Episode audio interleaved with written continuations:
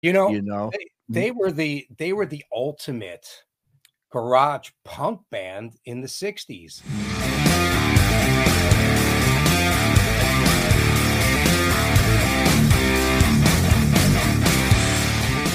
Stopping me, touching you, watching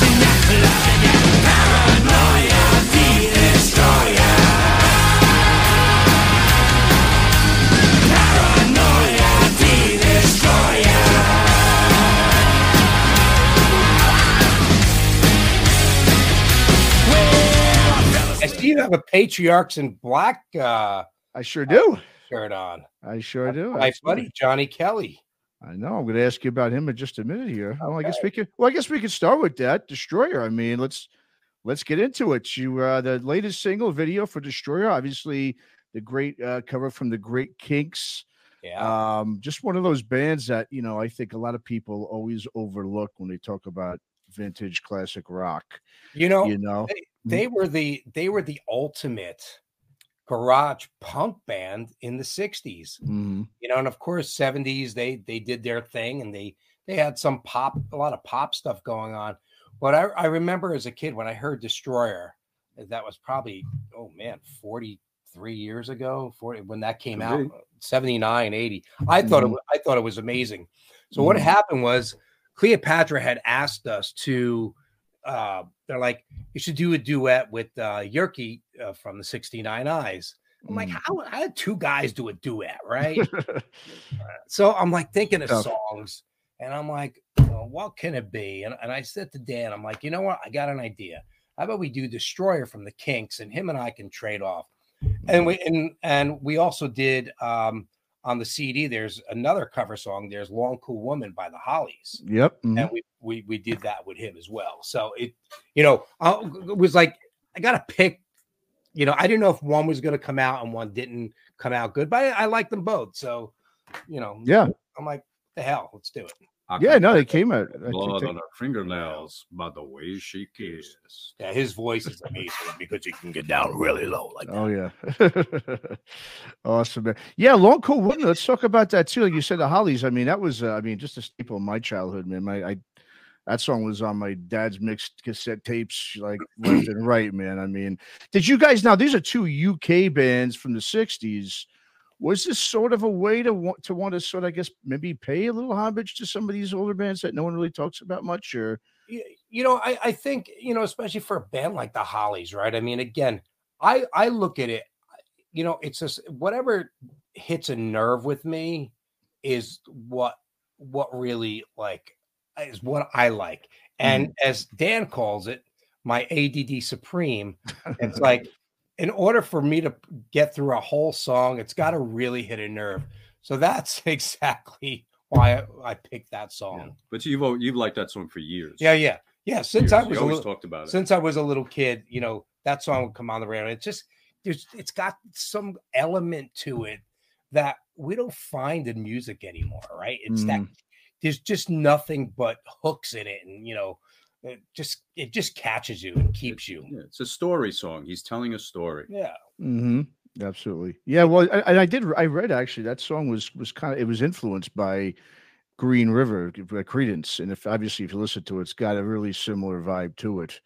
Oh, wow. Um, they were yeah. I, I just like researching and doing my thing for this. I actually uh, found that out. So just a little a nugget. If you and it does similar. It sounds a little similar. So it's got that yeah that vibe. But um, yeah, you- like you said, great song. It sticks in your head yeah. it doesn't leave it you absolutely so let's talk just going back to destroy real quick guys i mean like you just kind of uh, talked about steve you know you got uh, johnny kelly from you know the mighty type o negative obviously and patriarchs in black he's on drums there you obviously you got the great tommy victor from prong playing guitar two i know of your you know bandmates from from danzig and of course like you said you got jyrki from the 69 eyes so i mean what was the reason i guess to to get them all onto one song maybe instead of kind of different ones you know, I, I figured, okay, so we're gonna have one guy on, on there from from a pretty well known, you know, European, whatever you want to call 69 Eyes metal. I don't know if they're really metal, but but you know, they have that interesting sound of that you know, metal goth, the whole thing.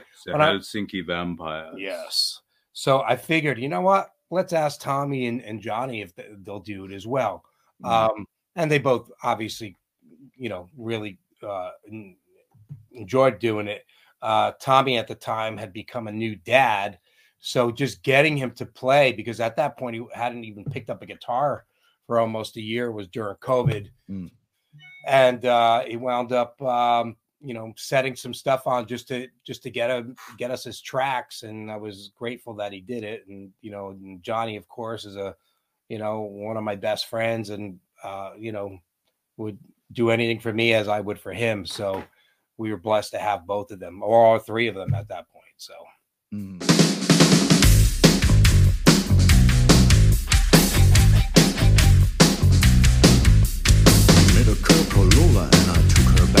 Place. Feeling guilty, feeling scared, hidden cameras everywhere. Stop! Hold on. Stay in control. Girl, I want you here with me. Cause I'm really not as cool as I'd like to be. Cause there's a red under my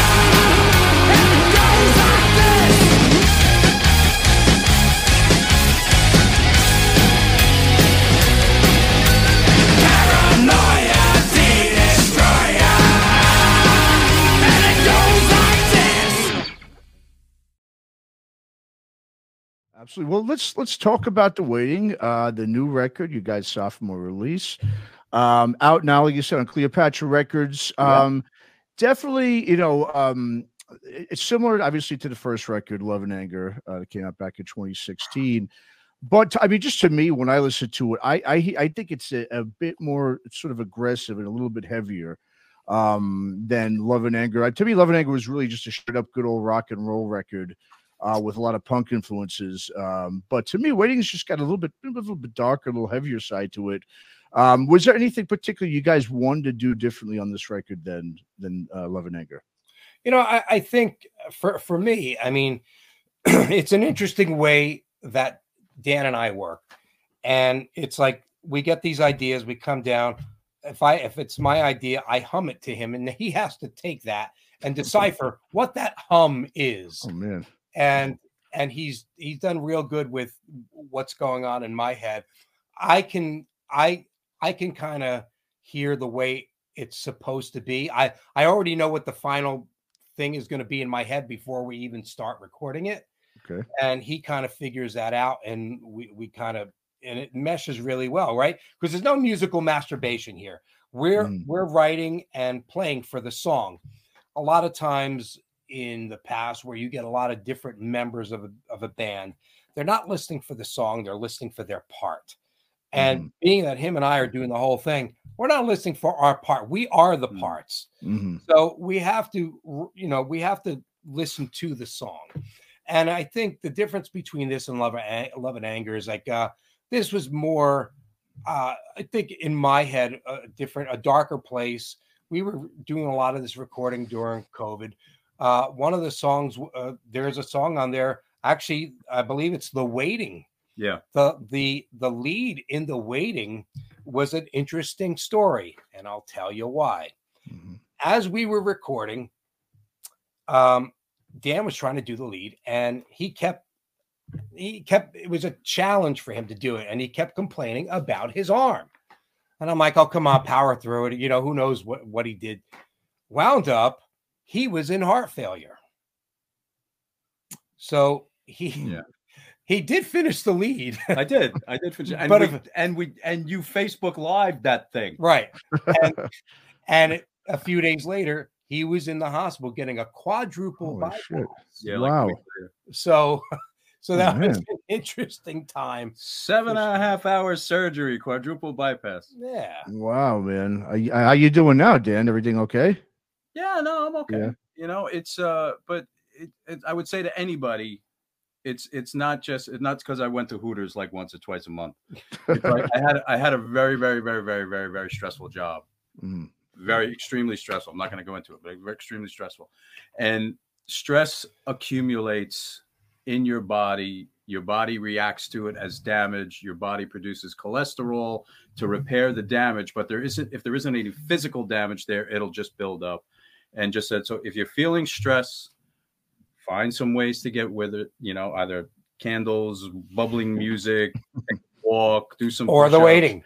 or listen to the waiting, and I'm sure that'll help calm you down quite a bit. oh man, wow. Well, I'm- glad you're all right, Dan. I mean, that's quite the uh, way to find out, though, that you've, Yes. you've Yeah, obviously got that. I but- don't have any tattoos, but I'm a member of the Zipper Club. oh man.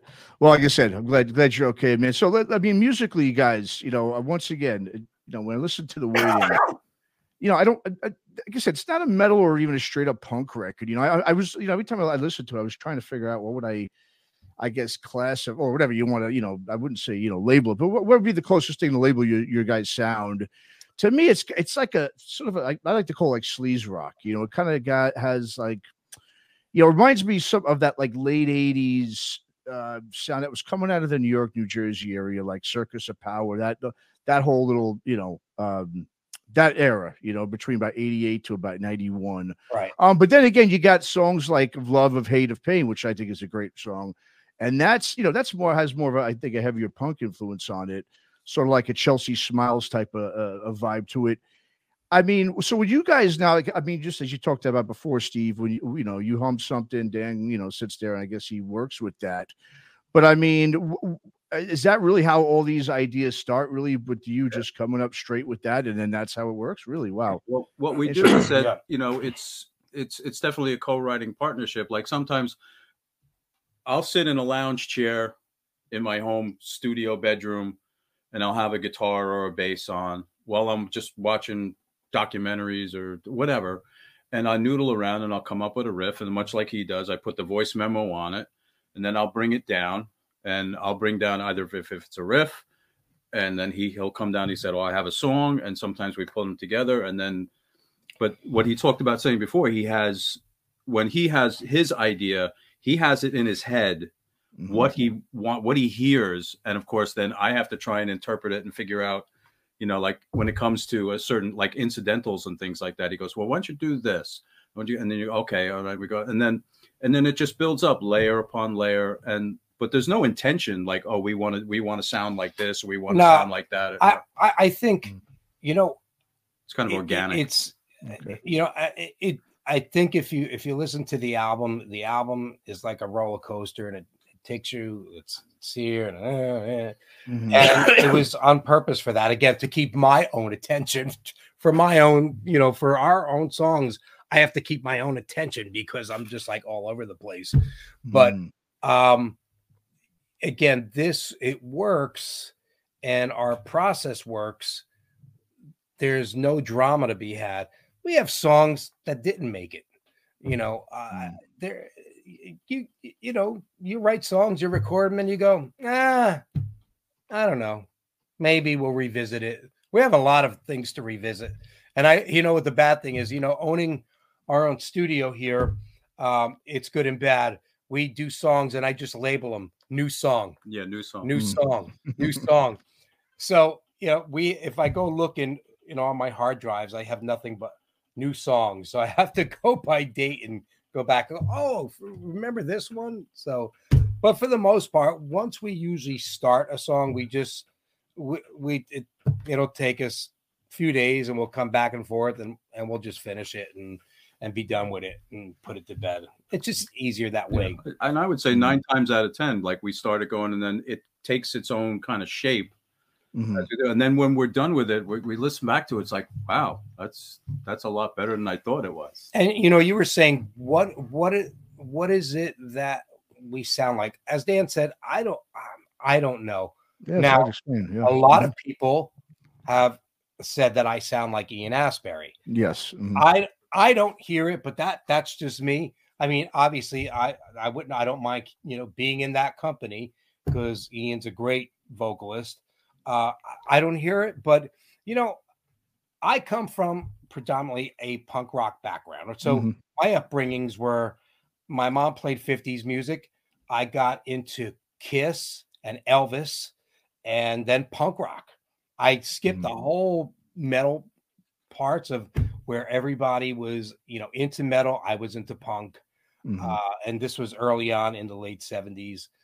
Dan comes from a, more of a classic and a prog background uh, where he'll play a song that's a 10 minute song. And I'm like, please change this fucking Yeah. thing. Where's the chorus? You know, and Mm. I, but I think when when we marry both ideas up, it it works because he brings an element to my simplicity way of of, of writing and thinking. Because to Mm. me, uh, simple is better, right? Because I I don't I- don't really want to write tons of uh, songs with all these chord changes because I love melody. I love melodies and, and harmonies and stuff. And Mhm. when you have all the changes, there's no room to fit anything, and then it becomes musical masturbation. And I just don't like Mhm. eh, that. That bores me. So Mhm. Danzig taught me one thing. He goes, "Whatever you write and whatever you put out, you're the one that has to be happy because at this point it lives on forever somewhere, right?" Mhm. and I'm the one that has to be happy. I'm the artist, and hopefully, if it makes me happy, it'll make other people happy. Mhm. Not e- look, Sure. not everybody's gonna like everything. That's why we have all different genres and all different bands and Mhm. whatnot. And and uh, but uh, I think the reaction has been pretty good. Again, I think it takes you for a ride, and there's elements of pretty much everything in there. Yeah. Now, uh, I wanted because you just said about how you, you know, having a, your own studio now. Now, you like simplicity. Dan likes a little more complex. Do you sit there? Do you guys sit there and kind of just, I mean, eh, go at each other's throats? Because, you know, in terms of how short, how long the song could be, especially when you got your own studio, right? You don't have any time constraints or nothing. Do you find it hard to like agree on finally, okay, this is enough, this is good? Or is there just a lot of reworking parts and so forth with the songs with you guys? There's, there's not a lot of that. In other words, once you get the basic foundation, the framework, you know, I tell them it's it's it's like Bob Ross doing a painting. Mhm. You know, it's like, okay, we're going to start out with this and we're going to do a basic rhythm track, maybe with some drums, and we're going to add some bass. And, you know, and then eventually it kind of takes on a, a life of its own. There's, you know, a couple of times in very early on, because when from the last group that we had together, I was kind of like just the bass player and I wasn't really involved in the writing. I would come up with my parts and, you know, background vocals and stuff. So uh, you know, I kind of I kind of felt like Dave Grohl in Nirvana, like I wasn't, you know, I wasn't utilized this, but but this is this is different. And I just said, okay, I'll play guitar because I I can play guitar, but I don't Mhm. play guitar that anybody knew. And came in, and he of course plays the drums and been tra- playing for years. And in the beginning, when he'd sit there and he'd give me an idea, I'd be just like, okay, you know? And then build as you build up your confidence and you build up your repertoire and how we work together now it's this is an idea that's an idea. We put them together we work on them and you know it's none of this of like well that thing sucks. It's it's not it's Mhm. never that Now we, we've we've never had that, and and again, it's not it's not one of those things where he'll go, well, that's not going to work. I think collectively, after we finish the song, we'll go, ah, that's okay, you know, and then we'll, Mhm. you know, maybe put it away. Like I said, just because we write and record a song doesn't mean we have to keep it. Mhm. So, uh, you know, we're like you said, fortunately, we the, the time, you know, i i when you go to a studio and you have to pay for a studio, time is money, and the money is yours. So you have you have to have your shit together. Otherwise, you're spending and wasting time and writing songs in the studio. That's all well and good if you can afford that. Both uh, Dan and I have invested thousands upon thousands of dollars of gear, uh, world class gear, and um, you know, the the only thing that's ours that we have is to waste is our own time.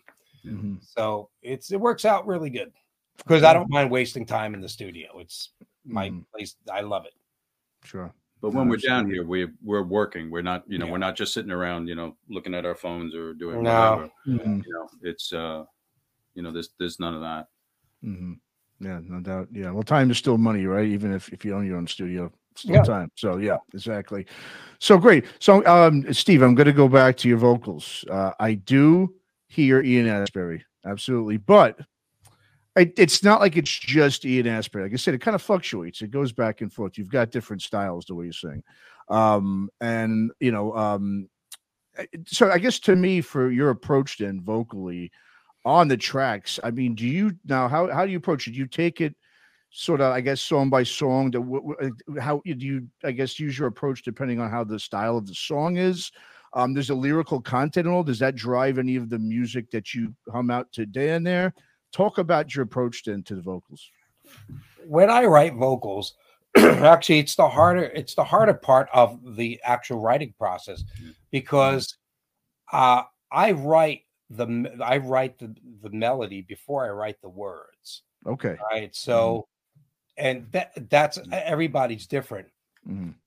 but then it's like excuse me it, then it's like you know it's the almighty subject what are we writing about now look i don't have the same anger as i did when i was 18 or 15 uh, i'm angry about different things but it's not just anger. There's Mhm. all kinds of things involved. There's everyday life.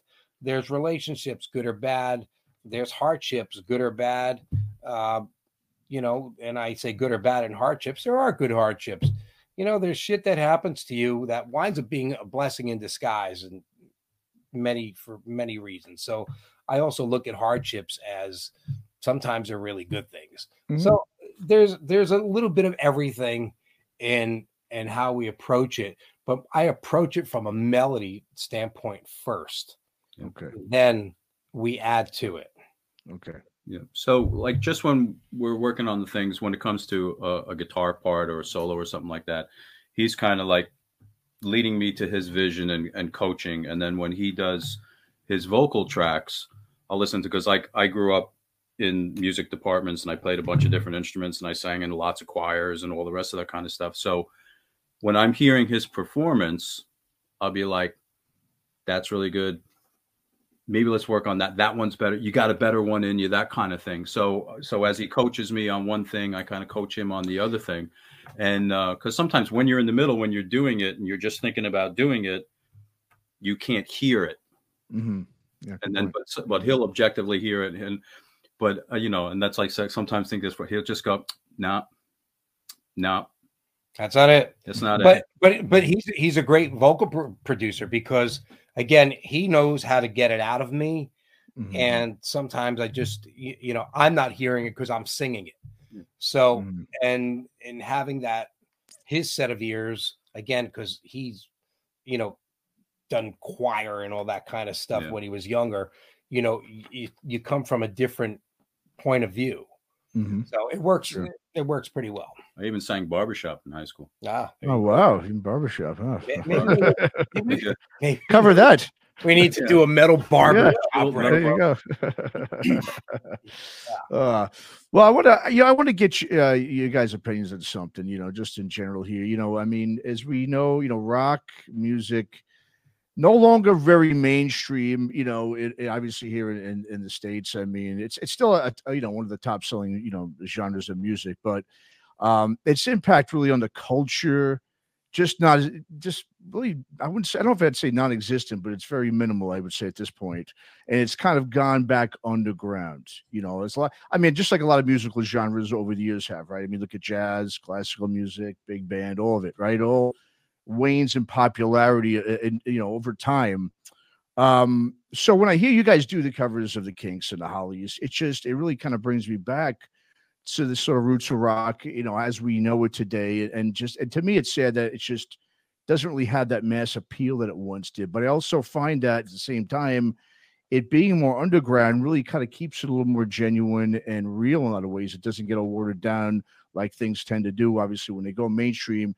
A few guys just, you know, I mean, you know, being in the music business for so long, I mean, especially uh, you know I know in the '80s there, Steve, when you were obviously you know with, with Samhain and you know just at the pinnacle, really rock was at its popularity in terms of the effect on the culture. Do you guys feel? Uh, do you think rock is better at the forefront? You know where it once was, alongside all the other genres like pop and so forth, or do you like where it is today, where it's still popular, but you know it's on in terms of the culture, it's sort of on the outskirts of society compared to when it was, you know, during its infancy. I mean, what's your take on that? So before I answer, before I give you my answer, where, where are you? Where do you live? Right now, I grew up in New York, but I live out in California, in the San Francisco area. Oh, San Yeah. Francisco. Okay. Yeah. I go to LA a lot, Okay. and it's very interesting. When I go to LA, eh, they have so many rock stations that play songs like you Mhm. would never hear over here on the in the Mhm. New York tri-state Oh, yeah. area. Five Finger Death Punch, and the, the Cult, and and whoever you know that rock band may be, they're playing stuff that's more, um, you know, not mainstream. Over here, you, I don't, I don't even think we have classic rock. Well, what's classic rock? Something from the Mhm. two thousands, right? Because Mhm. that's Yeah. twenty three years ago or twenty years ago. It's all I- programmed by, I- you know, Yeah, I mean it's Yeah. it's it's all pop and hip hop and, and Mhm. whatnot. Um, yeah. Now, do I do I think it's? I don't know if if what you're trying to say is rock dead. Is it just an underground thing? I don't think so. You know, I- I'm blessed with Danzig to be able to play a lot of these festivals, right? Mhm. And like Aftershock Festival that we Mhm. played uh, up in Sacramento back in Sacramento, yeah. October. Mhm. And you get 50,000 people there for three days to listen to rock bands. Mhm. Well, That's not showing you it, it's not dead. Mhm. Yeah. I think we're we're a product of of what the financial people tell you what you're going to hear on the on the on the radio Mhm. right so it it limits our exposure to everything else yeah it, we've we've made it we've made it the underground thing that it is and i and, and i don't even want to say underground because there's nothing underground anymore growing up in the punk rock scene that was underground Mhm. right Mhm. no you didn't have a chance in hell to get a song on the radio. Mhm. I think it's different now. There was no internet radio back then. There, there was none of this, right? Mhm. It was either mainstream or nothing. And you were being spoon fed in the 70s, 80s, and 90s on what you were going to hear by because of the major labels. The great thing, what punk rock did was that it established um, your big independent independent labels. Look at bands like The Offspring and Rancid, right? They set the tone for what became this bigger thing. It it brought that that newer punk rock. I'm not talking bands like the Ramones. Bands like the Ramones, which I grew up on, never got the shot that they really deserved Mm, sure. Mhm. they inspired a lot of people but so you took it out and be, before you knew it you know the offspring they were on an independent label and as was rancid they were on the same label Mhm. and it blew up and of course the major labels i know they bought the offspring contract and that continued their success for a while and that brought it out to the mainstream. Then we we had you know their nirvanas and whatnot. And then that you know hip hop was coming up really fast. You know if we look at the early things like um you know you had your run dmcs and nwas and stuff like that that remember that was all independent at one point yes. and Mhm. that and, and because of the punk rock thing blowing up i believe that really set the standard and that's what really drove down your major labels if you Mhm. look at the label that we're on cleopatra i mean they're like the largest indie label in in the country Oh, they have big. thousands of titles but it's not just metal or rock i mean they have everything they have Yeah. engelbert humperdinck and um, Mhm. all kinds of people Nancy Sinatra. yeah william william shatner like it, William Shatner. it runs the gamut And the But- staples, the staple singer. Right. So the, the great thing, Matt, is you know, while we we deem it as underground, I think because you know at a time in the 70s, 80s, and 90s, new acts were a dime a dozen, right? Now Mhm. they're a penny for a hundred. Mhm. They're all over. By the by the hit of the the mouse, you're sending your music to wherever through whether it's through iTunes or whatever, you know, uh, uh, Spotify, A lot of people doing SoundCloud. right? And, and Mhm. so you have your, y- y- you know, it's all at your fingertips. It's like, who can jump out though, right? Who has the money to jump out to have some staying power? We've seen it with all kinds of bands, whether it's rock, whether it's pop, or whatever you want to call it. You look at bands like Foster the People or whatever, you know, they have their moment, right? It's like it's like going back to the 70s and the one-hit wonders they're Mhm. here and they're gone you know and then we get spoon fed on major in major cities uh by what the the amount of money can push and keep pushing right i look i am a fan of all music i think all music is great um i, I don't have to in and like it you know but i respect it. I don't Mhm. care if you're justin timberlake or justin bieber man. This is a hard business.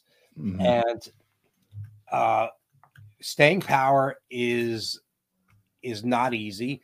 I think if we look at the justin biebers of the world it's like the kardashians. It's kind of like it's pop culture. In the 70s we called justin bieber david cassidy right? Yeah, think sure. about it david Mhm. cassidy in the 70s was huge Massive, yeah.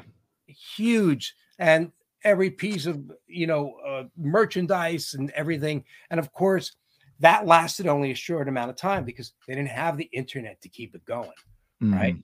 so and then you had your Leif Garretts and all this stuff and as they they grew older they just kind of went and they became a nostalgia act Tiger Mhm. Beat magazine. right so Yeah. today your justin biebers have much more lasting power right? Because your fans now can grow old with him because of the click of a mouse.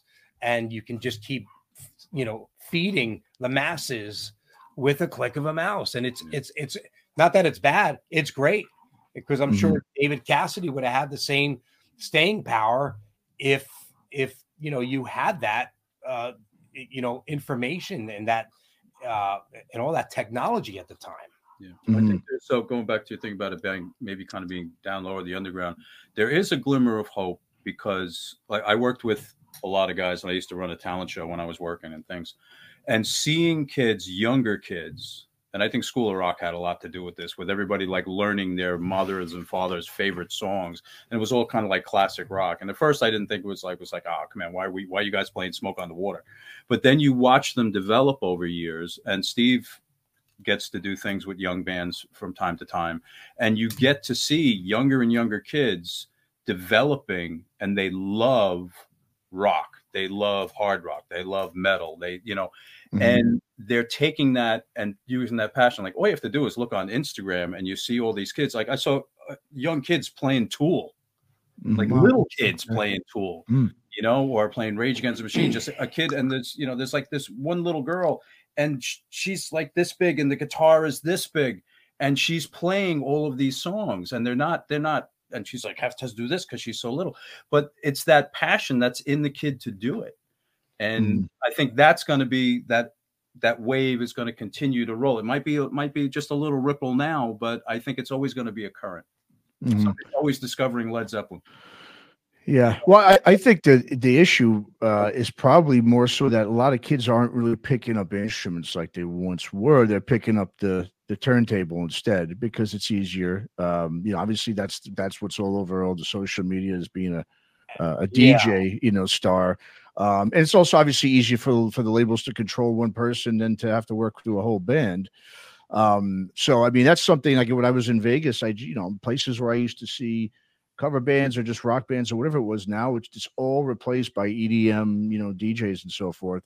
But but I mean, you guys obviously know you know Steve on, on the studio and so forth. I mean, I guess that's you know the other problem too is a lot not only a lot of these kids not picking up instruments, you know they they have a hard time playing with each other. You know, you got to. I mean, we see all these great you know YouTube stars and these virtual you know virtuosos all over the internet but a lot of them have a tough time playing in a band. You know, I think we've just seen a lot of the dissolution of the band now, where even just to get you know two people in a room to, to create music is sometimes even a challenge itself. But I mean, do you see any of that with with your when you uh, work in your studio and recording any uh, younger bands at all, Steve? You know, I recorded this band recently from New Jersey uh, called Chemical X. They're between, I think, 17 and 19 years old. Okay.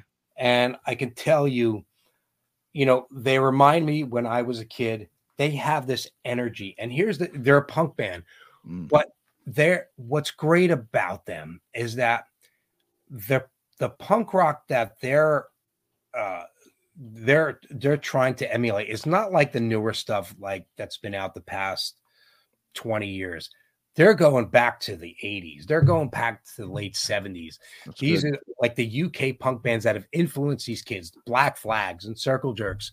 Mhm. you know that's hard and they've got that dynamic. They've got that energy and they're as a band they're really together and i'm seeing that as dan said i'm seeing it more and more and more which is a great thing that's great. Yeah. it's just a matter of the uh, the masses to allow that to come into your house or come over your speakers you know i think it's wonderful i think it's great you know and it gives me energy because these kids are just taking it and they're running you know they're run, Mhm. running down the field and it's just it's a it's a breath of fresh air it may be sounding a bit old to me Mhm. but it just has such energy and they have such they have such passion for it that it really really gives you hope of what's to come Yeah, and the mass produced Awesome. stuff that is always being,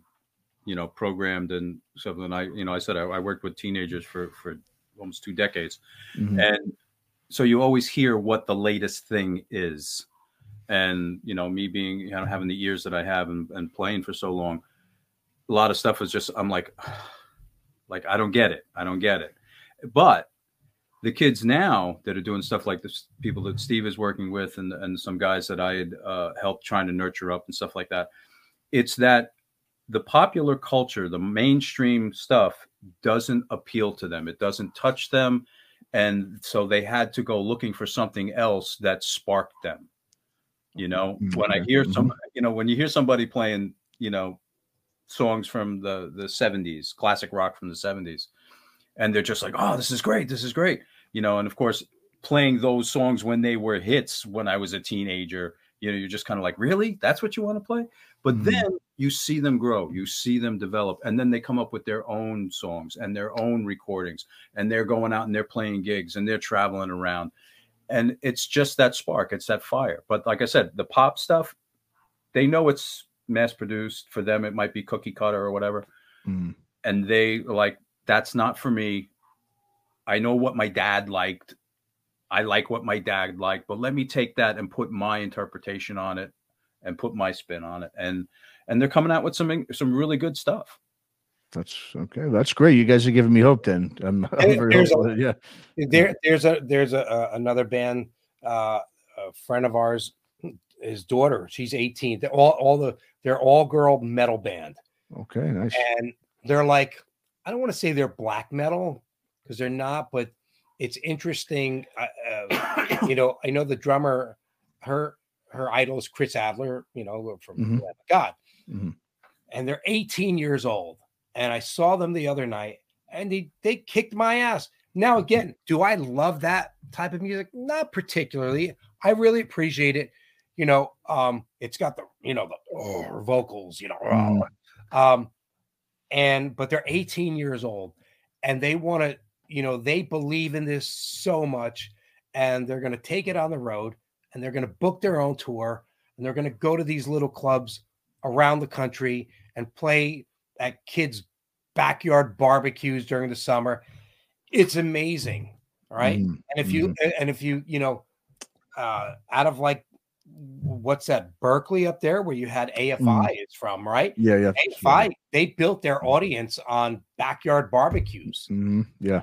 You know. So and they just played the um the LA Forum the other night. Yeah. So Mhm. y- you know, and they've had a lot of success over the past 20 years. But you know, you you um it starts with that passion and that drive. And I don't I don't care if it's metal, rock, or whatever, you know, uh, punk. It's you know, you need that energy, you need that drive, that conviction. And I think they're just there's so much out there. There's so much hope, Mhm. you know That's- and mhm. and and basically you know it's kind of the the the, um, the waiting album is uh, there's everything in one in there there's no there's no dark metal in there but you never know what we could come up with on the next one You don't know. Mhm. You don't know.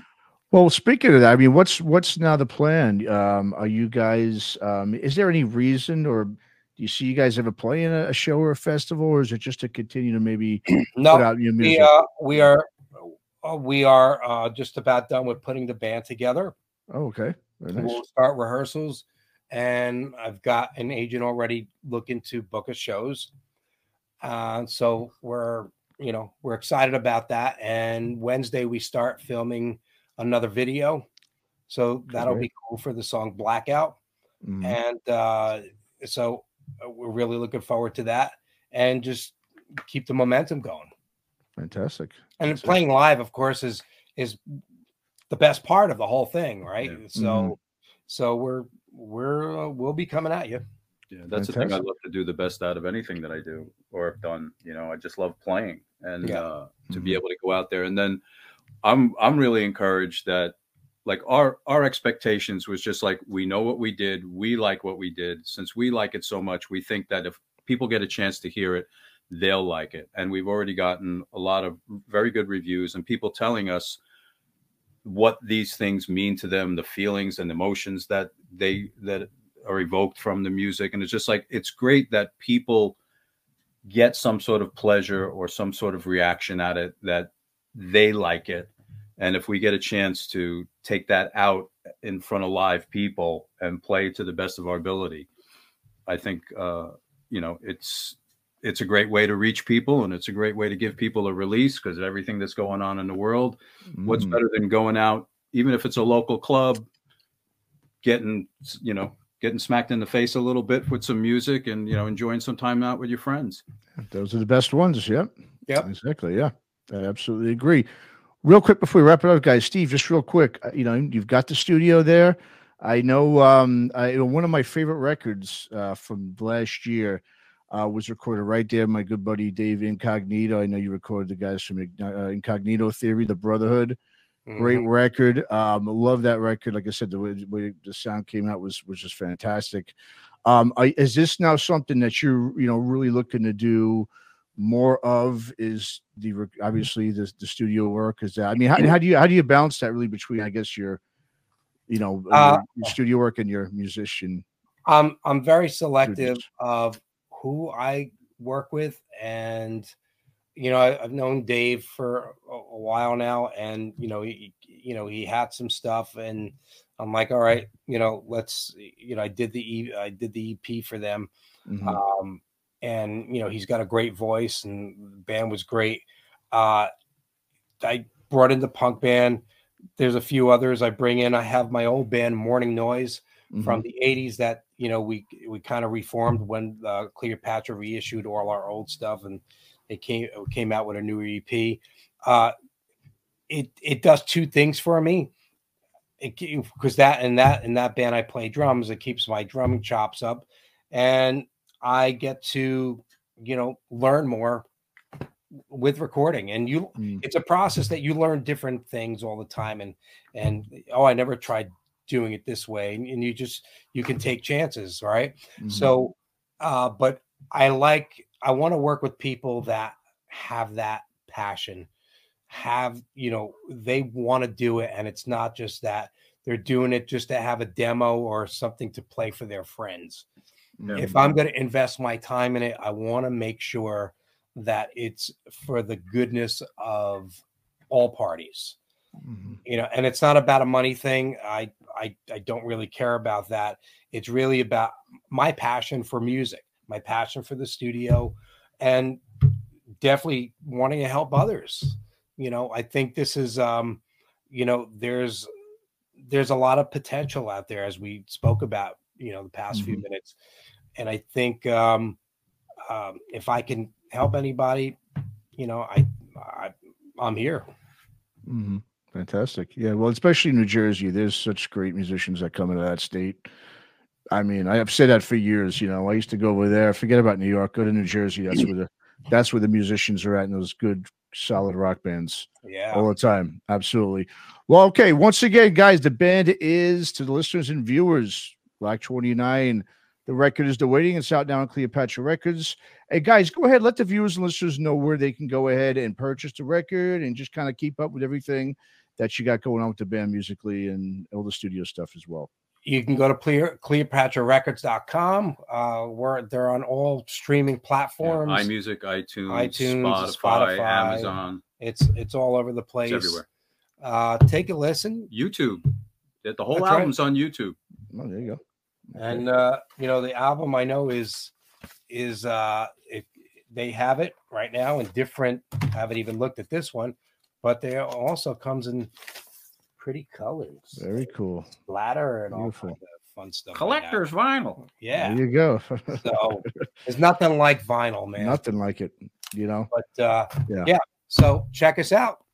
You might like Fantastic. it Here. All right. I'm sure I, I guarantee everyone will. Once again, everybody, BLAK29, The Waiting out on Cleopatra. And Dan, Steve, thank you guys again for coming on and good luck. Uh, hope to see you on the road soon. Absolutely. Thank, Thank you, you, Matt. Matt. All right.